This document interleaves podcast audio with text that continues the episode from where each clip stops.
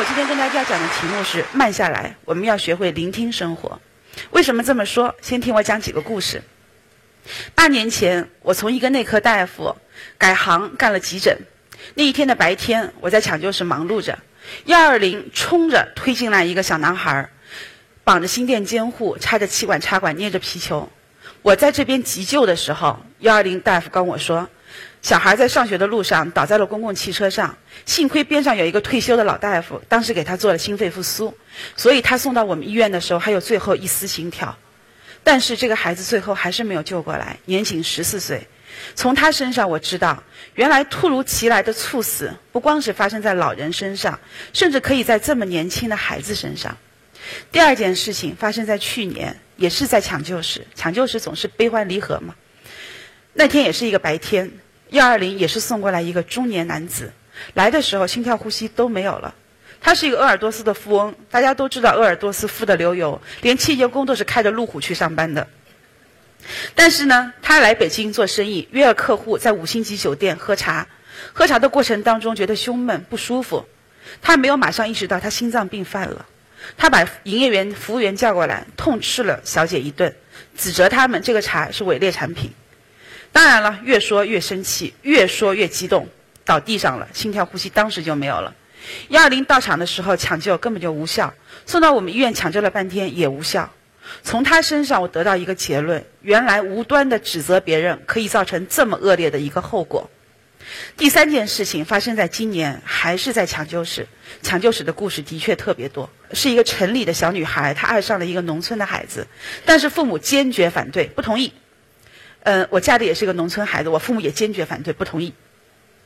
然后呢，就是他为了表明他自己的爱情的坚贞，他喝下了百草枯。我在我的微博里提到，百草枯这个药没有解药，喝了以后必死无疑。就算侥幸有一例幸存的，那也是万里挑一，甚至百万分之一。当时他喝的时候不知道他要死，结果从他进我们医院到死亡前前后后一个星期，受尽了折磨，最后脏多脏器功能衰竭，我都不忍心去看他那个眼神，是对生的留恋。他每天就盯着抢救室的门口，他那个农村男朋友不敢来，从他到急诊到最后死亡，不敢来一步。最后他死了，农村的小男友来了，哭在他的病床前面，可有什么用呢？所以我也不停地跟我的朋友说，如果你想表示你对爱情的忠贞，靠毁灭自己是成全不了你的爱情的。那好，我们再把这些话题回过来，为什么我要今天讲慢生活？因为微博上很多人都问我，你一个博士毕业生，工作到现在十一年了，怎么还是主治，丢不丢人？我告诉大家不丢人。为什么呀？我想了想，我不喜欢趴在实验室里，我不喜欢埋头在小白鼠当中，我也不喜欢把狗的肚子抛开去做什么血流动力学，我就喜欢蹲在病人的床边，看他二十四小时的尿量，甚至精确到每个小时的尿量是多少。但是呢，社会价值观不认同，没有关系的。嗯，我也想过要写文章，写什么样的文章，类似于这样的临床小经验、小知识。但是我现在在急诊工作八年，时间还短。我觉得这样的临床经验的积累，需要我再工作一段时间，再积累以后，写成一个小本子，零售价零元，来的大夫谁愿意要，免费赠送，谁愿意拿回家，随便复印，没有版权。我觉得这样对我来说，真正的是我自己想做的事情。我想明白，谢谢大家。我想明白这些以后呢，我们主任犯愁了，为什么？急诊科难得的一个这么老的一个女博士生，而且这么能说会道的，竟然不参与课题的申请了，不去医院里面跟院领导申请要实验经费了。领导急了，于是决定把我派到美国去接受资本主义的再教育。但是他们失策了，我去了，高高兴兴的去了，甚至特别高兴的回来了。回来以后我在我们科做报告，我说我去美国大半年不到一年的时间，然后发现了资本主义的医疗体系真是好啊，它完全可以只干临床，不去搞实验。当然他们也特别的资助你去搞实验，也干临床，完全是两个体系。第二点是我想说的，我们什么叫成功？中国人很少很少会认同家庭的幸福就是成功。但是我在华盛顿的时候，我刚去，我因为我们跟那个医院是共建共建单位，他们也派人来，我们也派人去。我去的时候为了拉拢关系嘛，领导交给我的那个，你知道很多女特务过去都是需要搞援交的，于是我带了一笔公款，我说哎，我请你们大家去吃饭啊，今天下了班以后去 pub 呀，去干嘛都可以啊。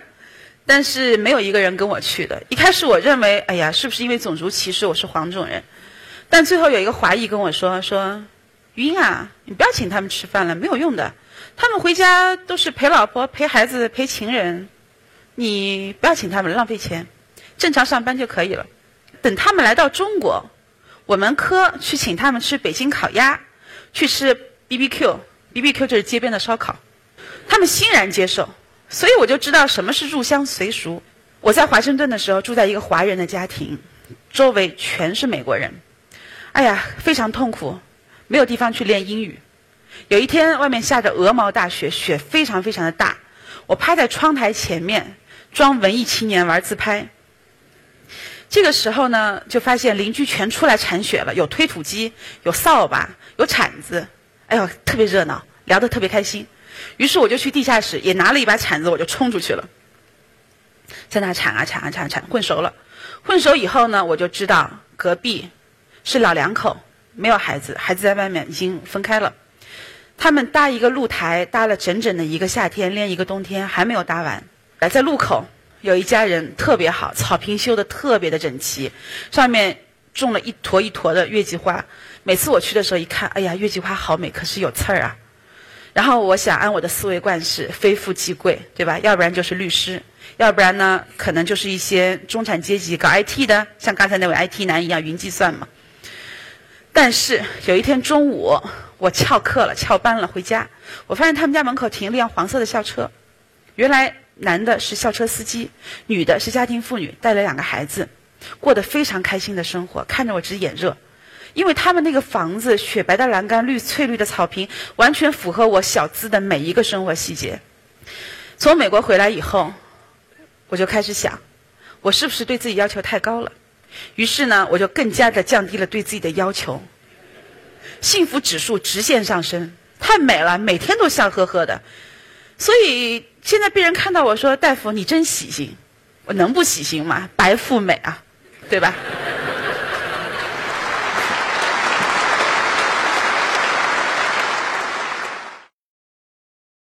然后我就开始体会生活中的每一个细节。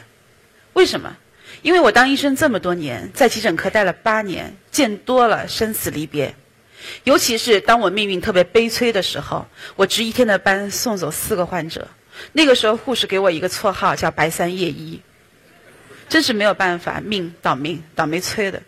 但是那个时候我就会发现，当病人去世的时候，家属嚎啕大哭，我似乎很冷血，我没有什么太多的感触。年轻时候当大夫，在手上刚去世一两个病人的时候，那种紧张，那种想跟着他一起哭的心情早已经没有了。但是呢会常常为一些小的事情去感动。比如说前一阵子，大概是去年的时候，来了一对年轻的夫妻，女的持续的发烧，原因不明，我们临床高度怀疑是一个淋巴瘤，做了淋巴结活检。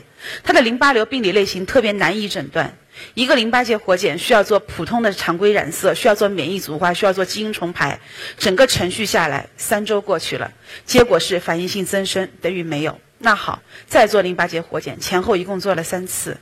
她在我们这边留了两个半月，女的都已经绝望了，每天躺床上哭，男的依旧的很平静，一如既往的去哄她开心。每天她稍微不发烧的时候，推她稍微外面溜达溜达，拿着一个不锈钢的饭盆，满大街的给她买她能买得起的变着花样的饭给她吃。我每天早上上班特别的早，因为多年的协和医大毕业生养成的习惯，我每天七点钟之前就已经到医院了。每天早上我能看到她端个饭盆，高高兴兴哼着小曲过去，看到我特别腼腆地笑了一声，说于大夫早。最后一次病理我们送了两家医院，有一家医院染色出来了，是一个 T 细胞淋巴瘤，血科收他住院打化疗了。我最后一次见他是在急诊，他拉他老婆的手在溜达，看到我小伙子还是腼腆地笑了一下，他的媳妇儿也露出了难得的笑容。我觉得那一刻真的我鼻子都酸了，真的，我就觉得像这样的爱情真是太难得了。因为我们在困难中，在贫穷中还能坚守的爱情，其实是特别特别难得的。那我再说回来，我特别喜欢的一个美剧，不是伊亚，虽然我是一个伊亚，我喜欢的美剧是 Doctor House， House 医生。为什么喜欢它？我特别喜欢他的编剧，能把每一个特别不靠谱的故事编得这么靠谱。里面所有的医学桥段，大家不要信，没有一个是靠谱的。所有的诊断性治疗、实验性治疗，在我们这边就是一级谋杀。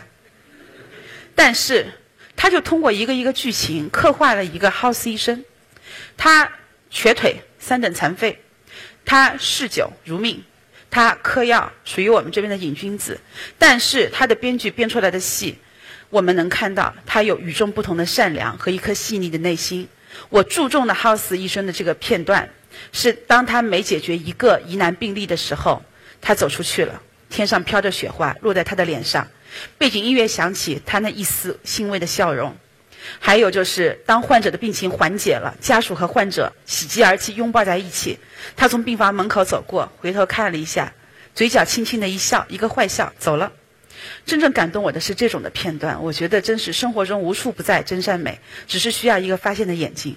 那好，为什么我现在能够那么开心的活着每一天？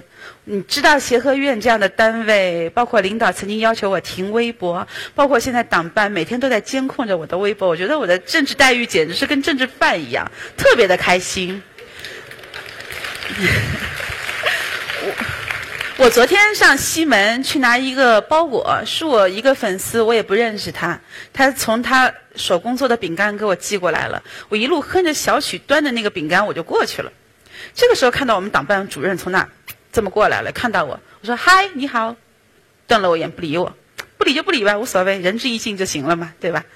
所以像我这样没脸没皮的呵呵，然后心胸特别开阔的，自我调整能力超强的，也不在乎外界的眼光的一个人，在这么一个恶劣的社会下，在这一个生存压力如此大的一个社会下，在优胜劣汰如此强烈的一个社会下，我觉得我还是一个杰出的代表人物。所以呢，我希望在座的各位今天听完我唠叨，也活出你们自己的真我，对吧？不要管那么多，不要管别人的眼光，胖一点怎么了？ Adele 在 Royal Albert Hall 里面唱那个歌，她穿的衣服远远比我胖，所以我觉得没有什么，每个人就活出你的自我，这个社会就会五彩斑斓，挺好的，谢谢大家。